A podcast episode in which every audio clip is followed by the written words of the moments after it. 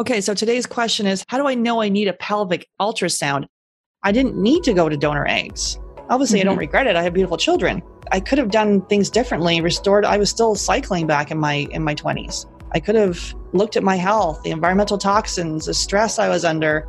Many, many women are being told their eggs are too old. That's often merely an assumption that's not based on actual evidence. The reason being that there is no direct test of egg quality can't test egg quality. It's the man who's got a food sensitivity or he has a zinc deficiency. Like there can be a root cause to these symptoms that are, you know, quote unquote period problems that the doctor will pass you a pill without any question of why. And some part of you knows that if you can reframe your journey from not one of struggle or if it is struggle, learn how to embrace the struggle. Learn how to embrace it. Most conditions in the child occur during the nine months of development. It's the, the genetic switches are turned on or turned off, and they're pre programmed. So you are in such a powerful, amazing position to do amazing things for your kids. You know, why is IVF the first step? Because we believe it should be the last step. Welcome to Get Pregnant Naturally where functional medicine and natural fertility solutions will help you get pregnant and have your baby. Okay, so today's question is How do I know I need a pelvic ultrasound? Yeah, this is interesting, right? So, as part of our, and definitely go and listen to the podcast episode that Dr. Tabitha and I did about the tests that you need to, um, basic tests you need to do before you're, you know, you're ready to conceive. And and a pelvic ultrasound may may be um, recommended for you. So uh, when when would that be recommended?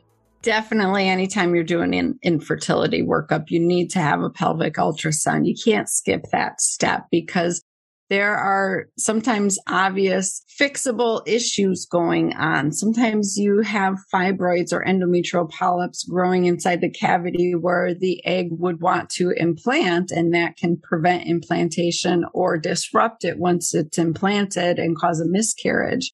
You know, you can evaluate for cysts on your ovaries and things like that. You can evaluate different signs of endometriosis, like an endometrioma. So that is one step that you definitely don't want to miss. It's not invasive. You know, sometimes they do, do have to do a vaginal probe, which is, you know, bigger than a tampon and it's a little uncomfortable, but you get so much good information. And I think that should be one of the first steps in your infertility journey without a doubt.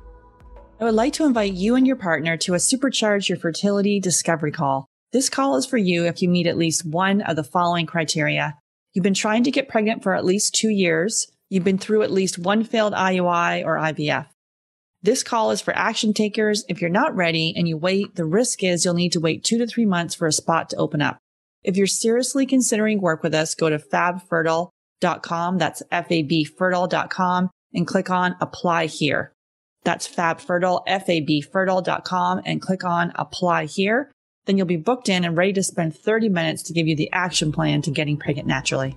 Yeah, and even if you're not, you know, decide that IVF is not for you and you want to do this naturally, to really look at those those structural issues first to make sure there's nothing that you know is out of alignment or or is is a structural issue because we got the biochemistry the mental emotional but there could be a structural thing going on too. Yeah and i would also say you know if you've gone through ivf cycles it might be wise to have another ultrasound follow up to make sure that everything that you went through has resolved because they stimulate your ovaries and sometimes you can get hyperstimulation and grow big cysts that don't go away necessarily and that's going to mess with your hormones and impede your body's, you know, ability to ovulate the next cycle. So don't, you know, I would say that might be something that you need to do on a regular follow up basis as well. Yeah. How often would you say you'd, you'd need to do that then?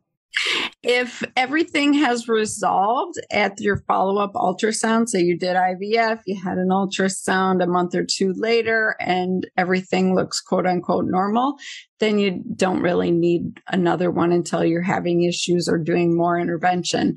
But if you have cysts that are, you know, three plus size centimeters, then you probably need some follow up on that. Thanks so much for being here. If you've got a question that you want answered, simply go to Fab Fertile Inc. on Instagram, send me a DM, and we will answer your question on an upcoming show. That's Fab Fertile Inc. and send me a DM. And please refer to our disclaimer below. Take care. The Get Pregnant Naturally podcast, including show notes and links, provides information with respect to healthy living, nutrition, lab testing, and is intended for informational purposes only. The information provided is not a substitute for medical advice, diagnosis, or treatment, nor is it to be construed as such. We cannot guarantee that the information provided on the Get Pregnant Naturally podcast reflects the most up to date medical research. Information is provided without representation or warranties of any kind please consult a qualified physician for medical advice and always seek the advice of a qualified healthcare provider with any questions you may have regarding your health and nutrition program.